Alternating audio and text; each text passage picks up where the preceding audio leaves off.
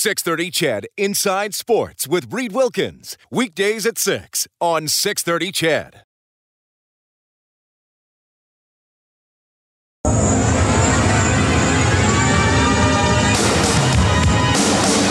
And now you've got Caggiula looking for the activating nurse. He's got him to win it. Nurse shoots and scores!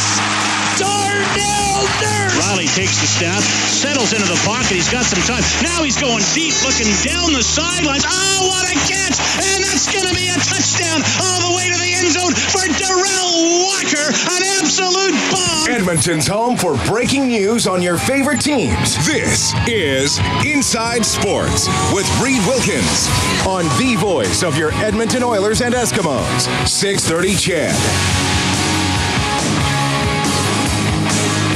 Watching the tennis this afternoon. Two Canadians playing in the first round of the U.S. Open. Denis Shapovalov against his good friend Felix Auger Aliassime. And unfortunately, Auger Aliassime had to retire in the third set with Shapovalov up 7 5, 5 7, 4 1. Auger Aliassime uh, had already been visited by a doctor during a changeover in the third set. He said he was having trouble controlling his heart rate, so uh, he eventually uh, pulls out of the match. Shapovalov, the 19 year old, uh, moves on to the second round. Also today, another Canadian, Milos Raonic, advancing. He beats Carlos Berlocq 7 6 6 4 1 6 6 3. Blue Jays in action against the Orioles. Now, of course, uh, neither one of these teams going to the postseason, but Toronto's Kendrys Morales trying to tie a major league record by hitting a home run in his eighth consecutive game. He's done it seven games in a row, only eight times in history or pardon me, three times in history has someone hit eight, eight in a row. Don Mattingly, 1987, Ken Griffey Jr., 1993, and Dale Long, Dale Long with the 1956 Pittsburgh Pirates. And uh, I had to look up what team Dale Long played for because I honestly didn't know about that. Thanks a lot for tuning in tonight. Hope your week's off to a great start. It's 6.07. My name is Reed Wilkins. This is Inside Sports on Oilers and Eskimos Radio 630 CHED. Some guests on the show get gift certificates to Northern Chicken, bringing down home Southern food and other tasty treats. Salivate over the menu at northchickenyeg.com. Visit them in person. They're at 124th Street and 107th Avenue. So the Eskimos, uh, still another week until their next game, Monday, Labor Day at Calgary. We'll have it for you. 11:30 in the morning for the countdown to kickoff. The game will start at one, and of course we are uh, inching closer to the start of Edmonton Oilers season. In fact, their first uh, preseason contest will be on September 17th, and the one question mark hanging over the team: What is going on with Darnell Nurse? Why is it taking so long for him uh, to sign a contract? He is a restricted free agent, and uh, Nurse, uh, 23 years of age speaking today at a BioSteel camp, and he uh, didn't appear too concerned. No matter how, how long it takes or um, you know what, what goes down, I'm always ready to go, and then that's uh, that's my main focus. And when the puck drops, that uh, that'll be there. But yeah, it's it's a, it's a funny uh, it's a funny process. It's very educational. I'm learning a lot uh, going through this whole contract. It, it takes it takes time, um, and uh, I have a lot of faith I'll be there. I can't. I like to I like to stay pretty involved in everything that's going on, and uh, you know this uh, at the end of the day, it's, it's we're talking about my life here too, not just my agent. So uh, yeah, it'll get it'll get done. I think uh, you know the, the, the talking and whatnot that stays between the agent and the agent and the GM. I kind of just sit uh, sit on the sidelines and let them do the work. Uh, either way, I got I got a lot of proof still, and no, it doesn't matter how long it is. I think I'm just gonna be hungry to get to get out there. I can. You can go to capfriendly.com, good resource for hockey fans. They have the Oilers' current cap space at just under $4 million. Uh, obviously, Scottie Upshall in camp on a PTO. There's not a lot of room there for Darnell Nurse if he's looking for much over $3 million, which I'm sure he is. Now, there's the possibility of putting Andrej Sekera on long term injured reserve. But what if he were to come back before the end of the season?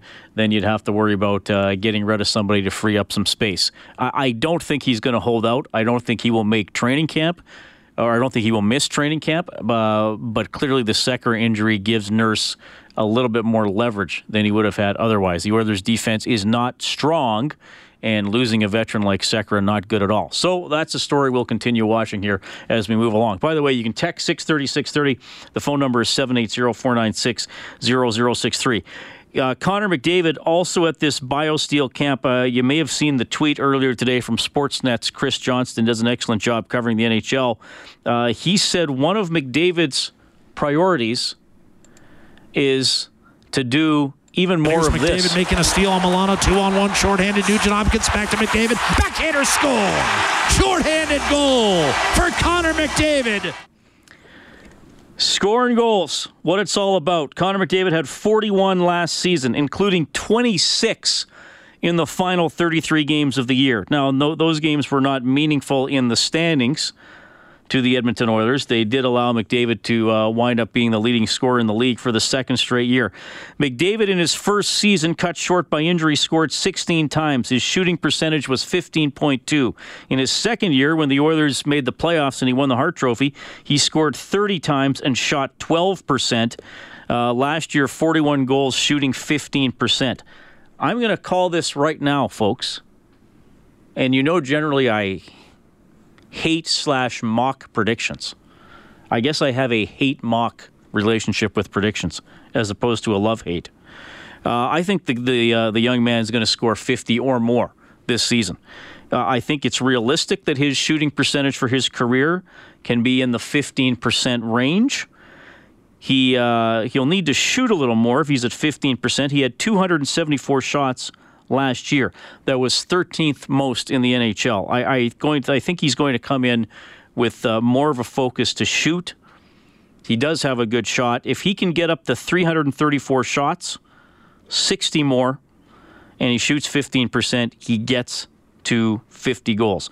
Uh, five players in the NHL had more than 300 shots last season, so it's not out of the realm of possibility that he does it. And we've talked about it a lot. If their power play is actually any like if their power play is not incompetent, you would think McDavid would score more. Anyway, fun little thing to watch. Uh, I think he scores 50 plus. I really do. I, I think he scores over 50. Maybe his assists drop a little bit if he's not shooting as much, but he's one of those players. And, and Gretzky went through this. Crosby had years in his careers where he decided to I, I'm going to get better at this. These guys have a lot of talent. They have the work ethic. They have the focus. And I think if McDavid decides, uh, you know what, I'm taking it to the net more. I'm going to be more aggressive with my shot. I'm going to work on my shot. I'm going to look into ways to score more, to get the puck to the net more. I think he's just that talented that he produces. So I'm calling it right now. Uh, McDavid over. I'll even give everybody a number, Kellen. 53 goals for Connor McDavid. There it is right there on August 27th. Wow. 53 goals for Connor McDavid. Now, if he continues on the pace he finished the year at, 26 goals in his last 33, well, then, then who knows what the ceiling is. But mm-hmm. I'll call 53 over the course of a season where you have some ebbs and flows. So anyway, there's your Oilers update today. Of course, you can text 630 630, the phone number 780-496-0063. Some other notes from the weekend. Sky Promise wins the Canadian Derby, the final one at Northlands Park. It'll be going to the new Century Mile uh, out by the uh, by the airport and Red Tail Landing Golf Course. That Edmonton Showdown Prairie Junior Football Conference Saturday night at Clarke. Huskies beat the Wildcats 41 12. Huskies go to 2 0. Wildcats 0 2. The Huskies' next game will be against Regina. The, Wildcat, the Wildcats are going to play the Calgary Colts. How about this, guys? The uh, Colts are 0 2. They've been outscored 125 to 1. In two losses, they've been outscored 125 to 1. The Colts lost to the Huskies 66 0 and then they lost to Saskatoon 59 to 1. So in other words, they improved. Duron Carter has signed with Toronto, but head coach Mark Trestman says he will not play in the upcoming Labor Day home and home against the Hamilton Tiger Cats. What a weekend for Canadian golf. Brooke Henderson wins the Canadian Women's Open.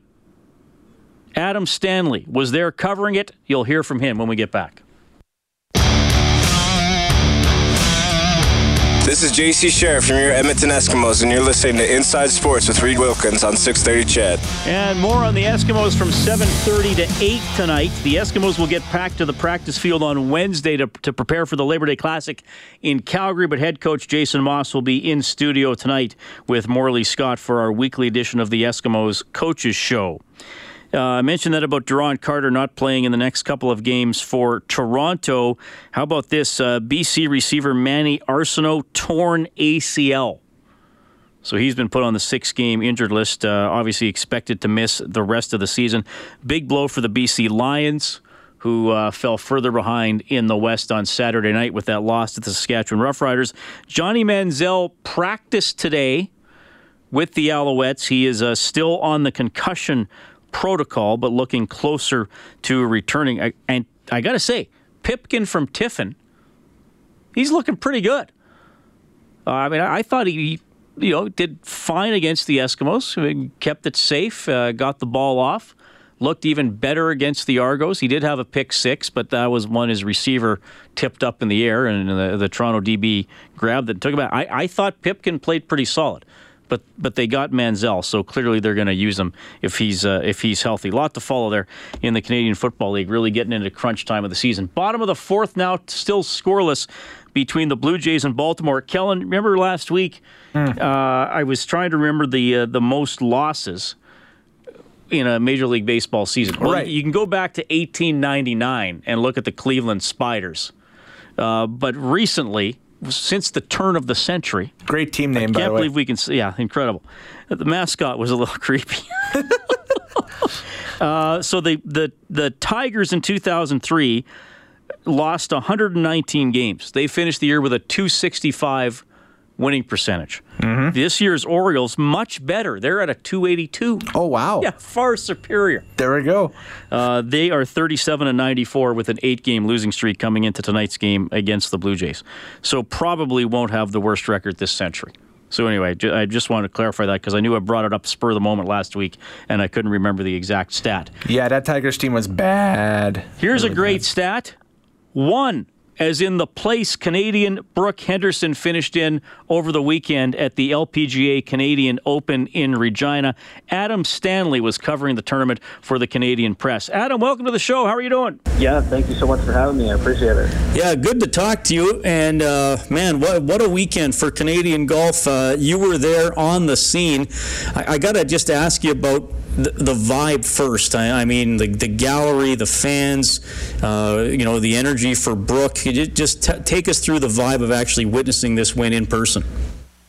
Yeah, it was, it was pretty wild because the weather was not great on Sunday, and I, I definitely thought personally that there wasn't going to be the kind of crowd that we saw early on in the week when weather was just perfect, but I was definitely proved wrong. The uh, Regina faithful came out in, in force on Sunday, uh, pretty much just followed the Brooke Henderson group around all day long, which made total sense. And, you know, as soon as that 18th uh, hole tee shot was hit by Brooke and she pumped it down the middle 300 yards and uh, she was leading by three and it was pretty much a foregone conclusion that she was going to win uh, to let the fans go and run onto the fairway after Brooke had approached the green, and it was one big circle uh, of all the you know hundreds and hundreds and hundreds of people, probably thousands of people who were there uh, just on that one hole. It was uh, something really special. Gail Graham, Canadian Golf Hall of Famer, had tears in her eyes. Lori Kane had tears in her eyes as well. While her and Elena got the champagne ready to go, and uh, it was just one of those moments, not just in Canadian golf, but I think in Canadian sports uh, that's going to live on for, for a very long time. Well, and as much as we're we're celebrating Henderson's victory, and, and of course we should, um, I mean she's she's turning twenty in a couple, or pardon me, turning twenty one in a in a couple of in a couple of weeks. Uh, I mean we're we're still, I, I would think, strongly in in the best is yet to come territory here. And, and I know you tweeted out some stats about, you know, her, her victories and, and what could still be coming. I mean, she's already on pace to have the best pro career of, of any Canadian golfer. Yeah, I actually just got off the phone with Mike Weir a little while ago, and I asked him if he would be uh, upset if his record fell, and he said, "Oh, no way! I think Brooke is going to blow past that mark. So right now, the most wins by professionals, male or female, is eight. For uh, Sandra Post and of course Mike Weir, they all have eight wins, uh, and this was Brooke's seventh, and she's 20 years old. So to your point, I think we've got uh, at least a decade if not more, of prime Brooke Henderson golf playing time. And who knows how many wins she's going to end up getting. Uh, Mike Weir did tell me that he thinks that after this victory and, and having this huge weight and, and being able to check this massive box on her list of things that she wanted to accomplish in her career, he kind of thinks the floodgates are going to open. He says he wouldn't be surprised if Brooke goes on a bit of a run and gets four, maybe even five wins in a season. She's just that good. So, you know, a big time celebration for this particular victory because it was so special being on home soil. Uh, but I think it's kind of one of those best is yet to come type situations for sure. Well, and, and Adam, another story behind this uh, is it both her grandfathers passed away in the last year? Brooke, both of Brooke's grandfathers? Not just the last year, in the last month, actually. So they've uh, they've had a rough go, the Henderson family, over the last little while. Brooke told me specifically uh, a couple of weeks ago that the her first grandfather did pass away was totally unexpected, and then the second one passed away as well also unexpectedly. So they, uh, you know, they were obviously getting older, but uh, the, the death certainly hit the family pretty hard. Uh, she had to withdraw from the U.S. Women's Open uh, a couple of weeks ago, four or five weeks ago, to be with the family uh, during the first passing, uh, and then the second passing took place uh, during an off week, so she was already home for that. But you know, to kind of go through that and, and not really be able to concentrate fully uh, on the golf course because of what was going on off the golf course uh, kind of makes this win all that much more impressive. Adam Stanley joining us on Inside Sports. He covered Brooke Henderson's win at the Canadian Open, uh, writes uh, for the LPGA and for uh, Canadian Press. You know, we, we in Canada we always want that next generation, especially sports that aren't played on ice, because those are the sports we you know we, we kind of always feel like we should be better at, but we don't always get over the hump. I mean, we're still waiting for our Canadian men's soccer team to uh, kind of amount to anything, despite those participation numbers in youth soccer. We're always reminded about. Uh, you know, but we mentioned Henderson's age. I mean, in some ways, she's the, the present and the future. But, but I wonder your take on it when maybe, uh, hopefully, we see many more young, excellent Canadian female golfers. I mean, sometimes it can take a while, right? I mean, Steve Nash, um, for a while, was the men's Canadian basketball player. He was synonymous with men's Canadian basketball, uh, you know, and then sort of a generation later, we, we see other guys come along. Uh, what, what do you think this means for women's golf in general in the country? This is probably the biggest moment in Canadian women's golf, period. Um, I think that based on all of the um, the young girls and boys who I saw uh, walking the fairways in Regina, wearing uh, you know the ping visors and wanting to be that much closer to Brooke Henderson uh, than they would be if they watched her on television was something truly special and, and truly unique. And you know, Graham tweeted something really, you know, insightful. I thought that you know Brooke is doing basically what Mike Weir did in the early 2000s uh, to inspire a, a generation of, of people to want to pick up the game. So, um, you know, I think if you look at basketball, that example you, you mentioned a few minutes ago, Steve Nash, Vince Carter, for example, in Toronto uh, in the early 2000s. Now we've had, uh, you know, a handful, four, five, six guys uh, come up through the ranks and, and now are in the NBA, and there's another group of them in college. So you you look at maybe a, a 10 or 11 year old girl who watched Brooke Henderson do this. Um, you know, they, there's, a, lot of them out there that maybe in six or seven years are going to be competing against Brooke, who's only going to be 27 herself. So I think it's definitely a, a really exciting time for junior golf. We, we've got uh, two girls who play in the LPGA Tour qualifying school who are you know 18 or 19 themselves, just finished up um, universities, and, and they're out there and they're going to qualify. We've got you know five or six on the LPGA Tour already, another handful on the Symetra Tour, which is the feeder tour to the LPGA. So uh, right now is, is golden Brooke Henderson time, but uh, the competition is just getting younger in women's golf, and, and I wouldn't be surprised if there was a, you know, like I said, a 10 or 11 year old out there who watched this and said, "Hey, I, I want to do this too." Adam, well said. Thanks for giving us your firsthand perspective of, of covering the tournament and what you think comes next. Really appreciate your time, man. Take care. No worries. Thanks for having me. Great stuff. What a moment. Adam Stanley covered Brooke Henderson's win at the LPGA Canadian Open. Man, I got Mike writing into the show. He has Connor McDavid down for 60 goals this season. That would be awesome. You can text to 630 630. We will uh, go to Washington where the Capitals are trying to repeat. Totally different theme for them. And uh, what about this Yerba kid the Oilers got from the Caps? We'll get some info on him as well.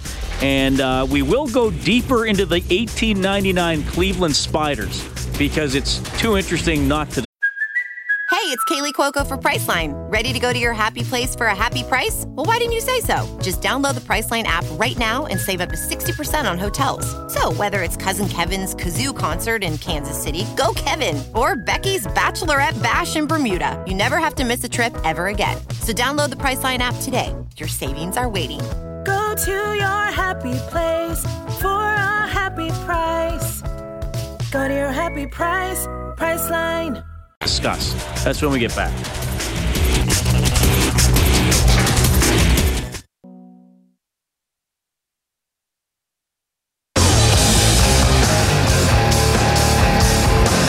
You're listening to 630 Ched Inside Sports with Reed Wilkins.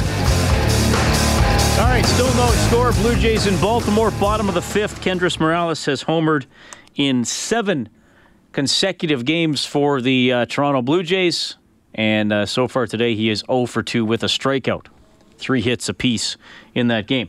All right, you can text 630 630. Our phone number 780 496 0063. Again, uh, the uh, kind of one of the interesting things to watch today two Canadians playing each other in the opening round of the U.S. Open. Denis Shapovalov advances over Felix Auger Aliassime, who uh, had to retire in the third set with Shapovalov in the lead. Milos Raonic won earlier today in four sets. So that's uh, some of the notes from tennis. Okay, so here's our off-topic topic for the, the night. So the 1899 Cleveland Spiders had a record in, in Major League Baseball. This was the, the highest level of baseball possible to play in 1899 and still today. Mm-hmm. The Cleveland Spiders played 154 games. Okay. They won 20 of them. Ouch. For a winning percentage of 130. They were 20 and 134. Worst record in Major League Baseball history. Now, thanks to the miracle of Wikipedia, now this is even better once you get the story. Okay. Uh, so I'll kind of summarize it here. The the uh, there were two brothers who owned the Spiders. They also they bought the St. Louis Browns, but they continued to own the Cleveland Spiders, which was a conflict of interest that, that was later outlawed. You can't own two teams. Uh, so they publicly announced their intention to run the Spiders as a sideshow. So they they like actually came out and said, "We don't care about this team. We are going to run it as a sideshow." Wow. After six, I'm getting this off Wikipedia. Uh, after 16, uh, 16 home games, their attendance was just under 3,200. Now, that's not their average attendance. Okay. That was their total attendance through 16 games. Oh, my goodness. 3,179. Oh. They were averaging 199 people per game. No, it was, it, this was 1899, but Major League Baseball was doing better than that. So this is so, before radio, TV, and everything, obviously. Well, so, obviously. Yeah. Uh, so the other teams in the National League were refusing to go play in Cleveland because their cut of the ticket revenue wouldn't cover their travel and hotel. So, so after so after their first 16 home games, they played only 26 more home games the rest of the season, including only eight after the 1st of July. So, in the process of this horribly bad sideshow of a season, they set a record which should never be beaten. We talk about unbeatable yeah. records. Well, here's one for you. I would think so. Here's the, I haven't even said the record yet. Hang oh, on. okay. Hang on. Go well, ahead. probably the attendance record in Major League Baseball. I mean, Major League right. Baseball has played a couple games with no fans. Mm. You'd have to do that all year. That's true. To yeah. to, to uh, beat the new low attendance record. So, be, because they played so many road games, They had 101 road losses. But that's impossible to beat that record. That's impossible to beat that record under the current Major League Baseball schedule. 101 road losses. What do they now do? They they play 81 road games. So you, a team could go 0 81. Right. still be 20 off the record. That's unreal. That, that's un- unbelievable. I now have to find out more uh, about the 1899 Cleveland Spiders. I, I find this quite fascinating. There's got somebody must have written a book.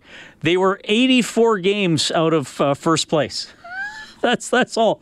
84 games out of first place. Uh, their home record 9 and 33. Their road record 11 and 101. I guess you could say that that season the Spiders got squished.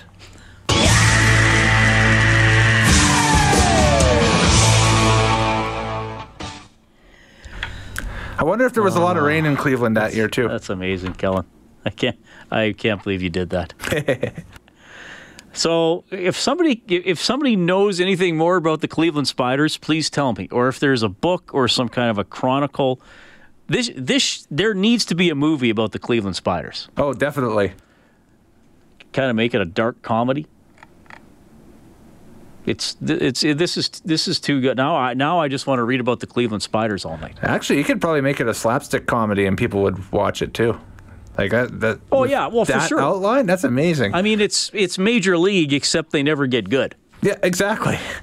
And the anyway, uh, there is your off-topic topic for the night. A little bit on the 1899 Cleveland Spiders. Uh, just a footnote on that team: uh, Brian Hall's first job in broadcasting. Wow, he's that good. like 20 years before radio was invented. Here's what we're going to do. We will take a quick timeout. You can text your McDavid goal total predictions or your Cleveland Spider related comments to 630 630. We will travel to the capital of the United States of America. And uh, no, we will not be using the word Trump in the entire interview. Ben Raby is going to update us on the Capitals offseason, on the coaching change, and Jakub Jerabek, who's now a member of your Edmonton Oilers. This is Mike Reilly from your Edmonton Eskimos, and you're listening to Inside Sports with Reed Wilkins on 630 CHED. All right, well, Kendrys, uh, Kendrys Morales was just at bat for the Blue Jays. He was issued an intentional walk with no one on base and one out, so the Orioles don't want him to uh, have a chance to tie that record. Uh, somebody asked, uh, Reed, did the Cleveland Spiders move and become another team? Great question. They actually disbanded along with uh, three other. How about this? We think this would ever happen today? The National League of Baseball, after the 1899 season, contracted from 12 teams down to eight. Wow. So that was pretty interesting. Uh, Baltimore, Louisville, and Washington also booted out of the National League. Mark says McDavid will have 45 goals and 75 assists. And uh, Tom says if McDavid scores close to 60, the Oilers will make the cup for sure. Because that'll mean he'll have like uh, 80 assists on top of that. That is a uh, text from Tom to 630, 630. Fun to talk about now. McDavid telling Chris Johnston from Sportsnet today he's uh, working on ways to score more. I think the young man will get 53 goals this season.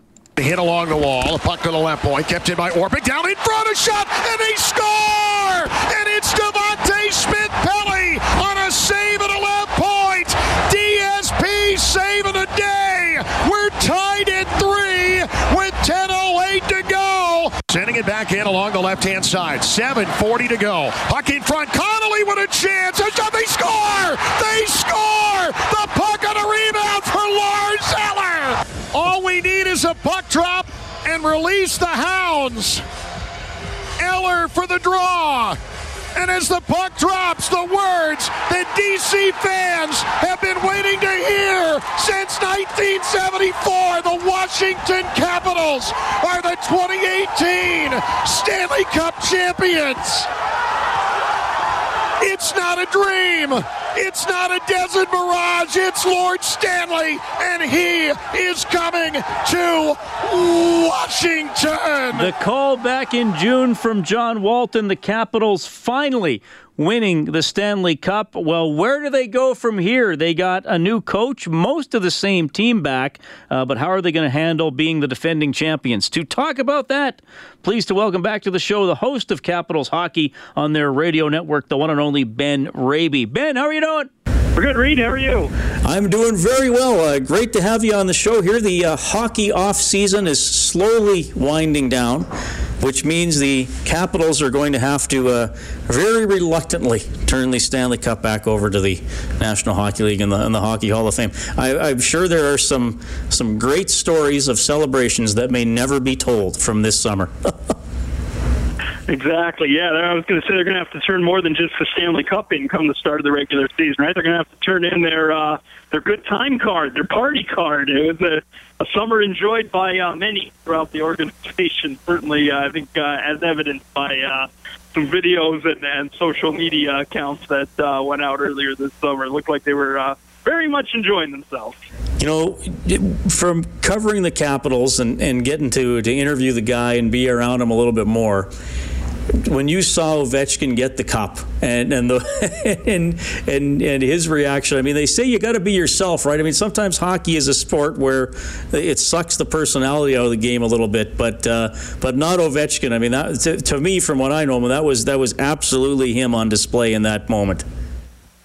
Oh man, when he got the first when he gets the the Conn Smythe and the cup from Commissioner Bettman that night in Vegas, uh, right on through in the days that followed, right, as the celebrations got underway in, in Washington D.C. and Ovechkin, there's the videos of him in the in the famous fountain at the Georgetown waterfront here in D.C. and he was sharing it with the fans and his teammates and everybody was getting involved. It was very much a case read of sort of follow the leader. You know, he set the tone on the ice, but I think he also set the tone. I think we could all agree uh, after the fact as the celebrations were getting underway, and and good for Ovechkin because, as you know, uh, you know last year being his 13th NHL season, uh, man, was it a long time coming for for Ovechkin, for the organization as a whole.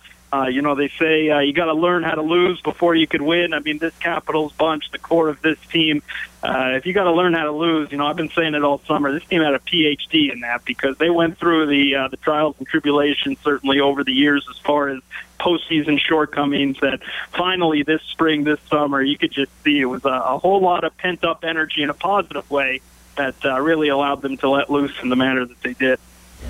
Got to tell you this, Ben. Uh, the new coach of the Edmonton Oil Kings is Brad Lauer, who was an assistant with the Tampa Bay Lightning. And I had him in studio for an interview last week, and, and he said, you know, Washington was just maybe more committed to that heavy physical game, and, and that gave them the edge in that seven game series. And the Capitals, when they had had those past shortcomings, were often criticized for saying, you know, they got the skill, but, but not the sacrifice and all that stuff. Where did that maybe increased willingness to endure all the pain of the postseason and, and be a little more committed to getting that prize at the end. Well, I guess a two-parter is is that an accurate description of what changed in your mind? And if so, where did that attitude start with? Yeah, yeah, a couple of things. First of all, interesting to hear it from the Lightning perspective because I had not necessarily heard it from that side, but I could tell you that when the Capitals won, it feels like a while ago now, but when they won game six and seven in the Eastern Conference final, it was back to back shutouts for Holtby. Ovechkin played very well. There were a lot of headliners who took some of the spotlight there from a Capitals perspective, but to a man, the Capitals acknowledged that in game six and seven in particular, when they rallied back from a 3-2 series deficit, uh, they were the they were the more physical, they were the stronger the team. They felt, uh, you know, to answer the first part of that question, where does it come from? A lot of that comes from from Barry Trotz, who of course is no longer with the organization, but he brought to Washington going back years ago this mentality of being a heavy hockey team, playing a little heavier, and as series goes go along, uh, wanting to put that investment in. Maybe you lay the lay the body in games one, two, and three. And if the series should go deep, if it should go six and seven, as was the case in the East Final against the Tampa Bay Lightning, you might be able to reap the benefits the deeper the series goes along. And certainly in that Eastern Conference Final against Tampa Bay, uh, it came true. There were other examples of that in the Barry Trotz tenure where it came true. Earlier rounds, you know, obviously they had never made it this deep, but certainly uh, when when the stakes were as high as they were in that East Final against uh, a highly skilled Tampa Bay team. Uh, the Capitals prided themselves on that. Real quick, a, a number just to throw out you, even in Game Six that they won on home ice. The Capitals to avoid elimination, uh, they beat the Lightning three nothing. They outshot them badly. They controlled possession. They controlled the puck, yet they still outhit them 39 to 19 in that game six on home ice. And, and to that point, to bring it back full circle, uh, certainly it was uh, a cognizant uh, part of the game plan that they were going to lay the body and uh, certainly it was uh, as big a reason as any why they were able to rally from uh, 3-2 down in that East Final against the Lightning. Ben Raby joining us on Inside Sports from the Washington Capitals Radio Network. Okay, so the Capitals are now in a unique situation, a team that won a championship but will have a new coach. How do you look at the transition from Trotz to Reirden? Well, I'll tell you, Reirden uh, ought to be prepared for this because this has been, uh, for himself anyways, sort of uh, a long time coming. You know, spent years as an assistant coach with the Pittsburgh Penguins, four years as the top assistant slash associate head coach here under Barry Trotz. He has been working towards this, uh, Todd Reirden, and certainly in addition to it being unique in terms of he's taking over a defending Stanley Cup champion, you got to keep in mind too, it's not as if they just brought somebody in off the street. Again, it's four years here with the organization. There's a whole lot of familiarity. So I would say, in terms of some of those elements, he has working in his favor, Todd Reirden, and the team familiar with him too. And there wasn't a whole lot of turnover as far as the roster, which is also very unique uh, Todd Reirden having specialized or worked primarily with the Blue Liners over the past few years, uh, with the exception of Jakub Jerabek, of course, now in Edmonton. The, the Capitals are returning their top 7D from a year ago. Uh, they're returning 11 of the top 12 forwards, so the roster stays intact for the most part. And again, there is that familiarity with Todd Reirden, um, who really has been waiting uh, an awful long time for this. Real, real quick read. Even years ago, a couple of years ago, uh, interviewed for a number of head coaching jobs, uh, the Calgary Flames, the Buffalo Sabres, going back a few summers ago. And then that was 2016. Then last year, 2017, uh, the Capitals, uh, you know, put the X up. They said uh, they didn't want him interviewing for any other head coaching positions. They gave him an extension as an assistant to remain with the Capitals. So that sort of suggested, too, that if there ever was going to be a change in Washington, that he was sort of being groomed as, as the head coach in waiting, if you will. And again, while it is maybe a little bit unorthodox, the, the way you know a defending Stanley Cup champion is going to come into a season with a new bench boss, uh, the fact that it is Todd Reirden, in other words, it was going to be anybody uh, it certainly makes the most sense that uh, that it is Todd Reirden's job moving forward. Okay, uh, you mentioned Jerabek uh, signed by the Oilers a couple weeks ago as a free agent defenseman, uh, and obviously the Oilers, uh, you know, big hole on the back end with Sekera going down for you know likely at least half the season, maybe more, with the Achilles tendon tear. Tell us your scouting report on Jerabek. I know he hasn't played a lot in the NHL. The Capitals got him from Montreal during last season, and he only played two playoff games, so I know you didn't see a lot of him. Uh, but what do you think his strengths and weaknesses are? Yeah, I mean, very much, you know, sort of a, a third pair defenseman is what he was here in in Washington. Not uh, not entirely, I'll be honest, Reid, familiar with just how far deep the, the Oilers' uh, back end goes, but here in Washington, uh, you know, a third pair, a seventh D, an extra D, if you will, a guy who won't necessarily wow you, you know, not a flashy type of player, but you know, he can scoot, he can move. He didn't see him a lot on the. We didn't see him at all on the power play in Washington, but sort of a, a little bit of an offensive mind there in terms of the ability to move up ice, to carry the puck up ice. Uh, you know, a left shot who could play both the right and the left side. Uh, but again, a guy who, for the most part, uh, not a big guy. Again, won't wow you a whole lot, but you know, in the limited time we saw him in Washington, for the most part, he was pretty steady. Ultimately, come postseason time, uh, he only lasted a few games before sitting as a healthy scratch. So again, at least uh, for a Stanley Cup contender in Washington, you know, was very much uh, on the fringe. He brought some depth down the stretch, and for the most part, his minutes were limited. So again, the, the sort of you know, he didn't wow, he didn't flash you, but uh, at the same time, uh, you know, no significant gaps or anything like that uh, come to mind either. All right. Well, uh, different storyline in uh, in Washington. I mean, Uh, I, I, I'm old enough to remember the Capitals getting good for the first time because they weren't very good for about the first decade they were in the NHL, and then even since the late '80s, they've kind of been wearing that tag of uh, close but not quite good enough. So they finally got over the hump. We'll see how they do coming off the victory. Man, I know we'll do this again throughout the season. It is always a pleasure to have you on the show, man. Yeah, likewise, appreciate it. Real quick, Reid, little side story, real quick. I'll make it quick.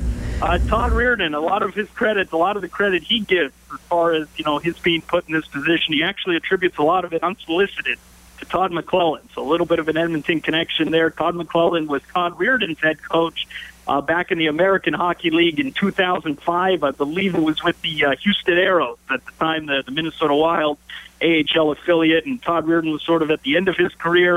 And it was Todd McLellan who sat him down and said, "All right, you got to start thinking post-playing career," and sat him down and gave him some tips on being a coach. And uh, Todd Reirden, again, unsolicited a number of times this summer. I've heard him uh, credit Todd McLellan for sort of getting him started and uh, geared towards that uh, post-playing career, which now he's uh, going to fully reap the benefits of.